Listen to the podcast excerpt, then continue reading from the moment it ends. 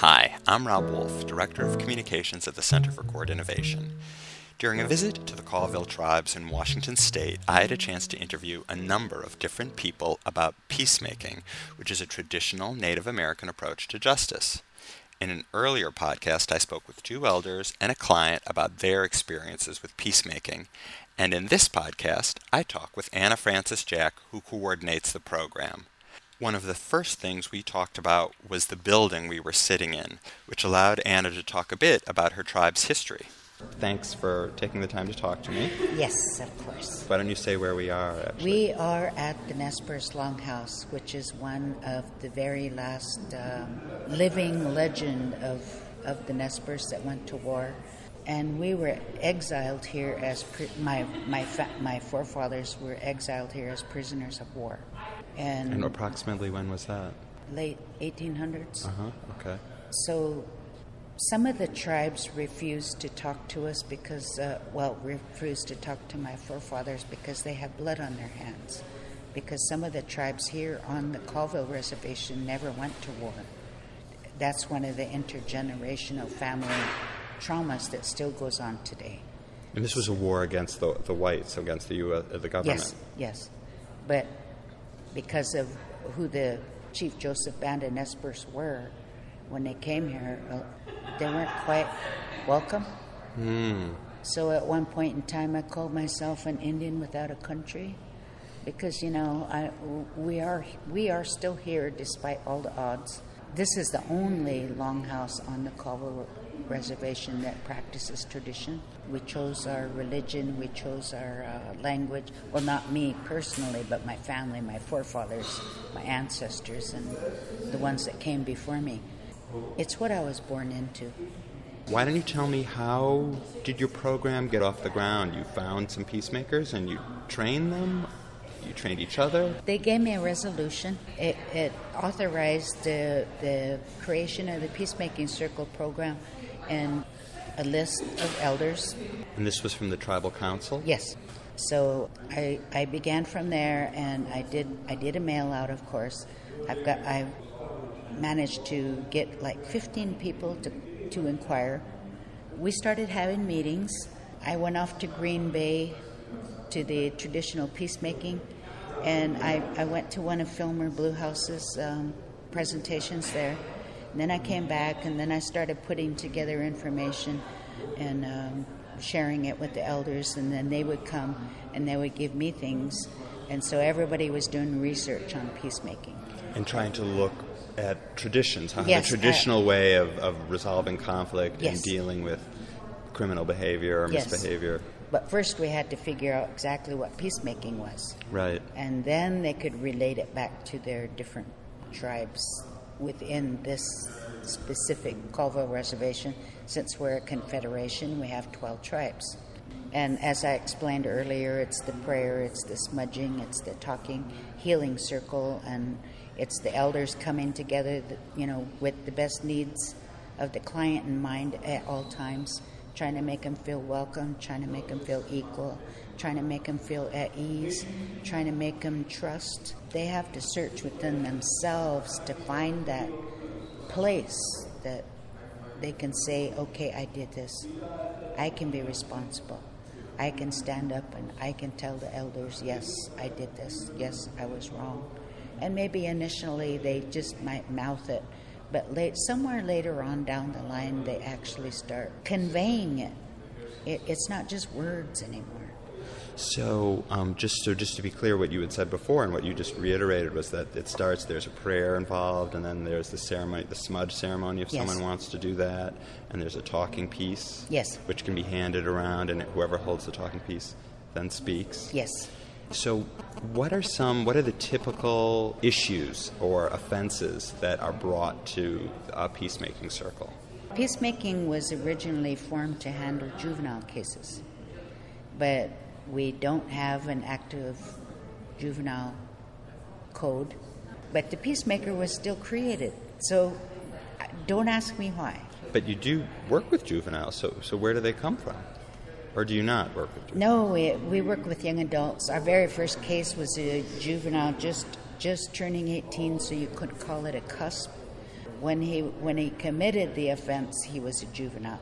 But when he finally made it to court, he was eighteen years old. He had four offenses against him that involved a, a, a person that found themselves with three other people where they entered a house and eventually shot off a gun, which had three or four um, adults and also some minors in the home. I know you've also spoken about dealing with serious assaults. Yes, a majority of our cases now are domestic violence. And the last two that we had, they referred both the man and the woman, because it takes two to heal over this very serious offense. It doesn't, it goes against how we want to look at a person holistically. We want to heal them inside out, but it needs to be both the man and the woman because the offense was against one another. Is there a protocol for how long a session lasts or how many sessions you have? Or is that something fluid that is d- decided upon case by case? It takes its own life. It depends on where the person is at in their personal life. Some of them are really into alcohol and, uh, you know, the dysfunction in the home. Others uh, have already been working on themselves, and have only seen us four times, and they're on with their life. Others have, uh, have, I know one client who has been with us going on ten months now. His attorney wrote me a letter uh, saying that he had known this boy turned into a man for over two decades, representing him in the court. He said, I'd like to really thank you for what it is that you and the elders do, because I haven't seen or heard from him since he joined peacemaking.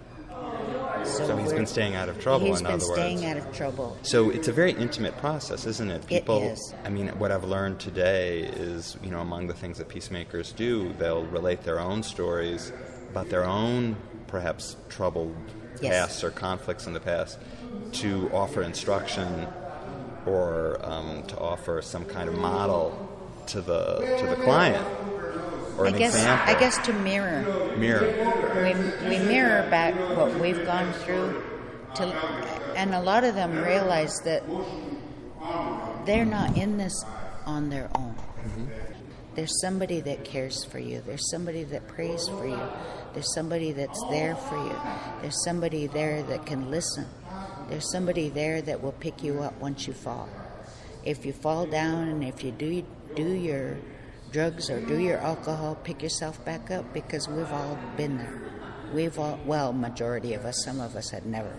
I'm, you know, but um, it, it's each and every elder that had, like Matthew was saying, it's each and every elder that offers their little piece of information that makes it so much more full. Right. That, you know, the little pieces all together make right. a much more impact on the client. And we're not there to preach, we're not there to condemn, we're not there to judge, which is their biggest fear. I consider each one of them a success when they walk through that door, because they've overcome all their fears and all their self-judgment, all their put-downs in their head and all their old tapes, and they say, I'm going to try it anyway. Yo ho hey, yo ho hey, yo hey, yo hey, yo hey, yo hey, yo ho hey, hey yo ho hey, yo hey, yo hey. That's the voice of Ray Deal, who is a peacemaker with the Navajo Nation, who was with us on the Colville Reservation. Towards the end of our conversation, I asked Anna about the first peacemaking case, the one she'd mentioned earlier about the eighteen-year-old charged for being with a group that had discharged a gun in a home. She said he dropped out of peacemaking, but then returned a while later, ready to serve both the jail sentence imposed by the court and to participate again with his group of elders in peacemaking. And he tells me, I want to go back through peacemaking. I told him, well, you can't ask me. He said, why not? I said, because it's the elders you have to ask forgiveness for. I said, because they were there for you, and be, but I didn't tell him I had already asked him, and that's what they told me to ask him. That's good. Right. And so is he is he in now? Is he Yes, back? He's in now, and, and he's about ready to graduate. He's taking care of everything now, and he's getting married his his uh, his significant others coming to his sessions, and she was even sitting in my office uh, Tuesday. It seems like she said he was in jail doing his time. Oh, doing time that he had owed previously. Yeah. So he's, so he's, he's taking care of his business, mm-hmm, mm-hmm. and and clearing his path, which is what we asked him to do. You need to clear your path. If you're going to be starting on a road with a significant other and you're getting married, it needs to be clear. And he's also the one that asked one of the elders to sweat with him, because he, he wanted to have that as part of his healing. And the sweat is another is a religious to go into ceremony. The sweat house sweat and house. and pray and ceremony and ritual and and and do all the things no. that are significant. And and they did they did it. And I think his uh, he's going to be a future peacemaker, because Matthew's always telling everybody, you know, when you come into peacemaking, after you graduate here, you're a peacemaker.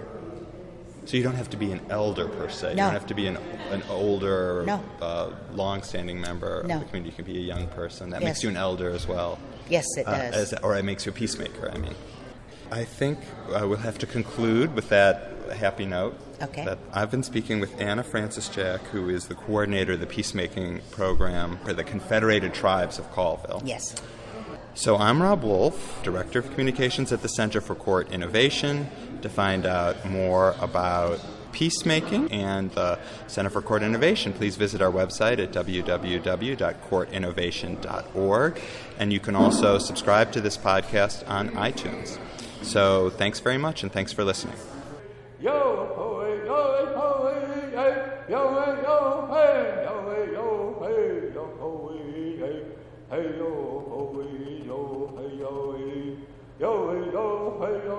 hey yo hey yo hey hey yo hey yo hey yo hey yo hey hey yo hey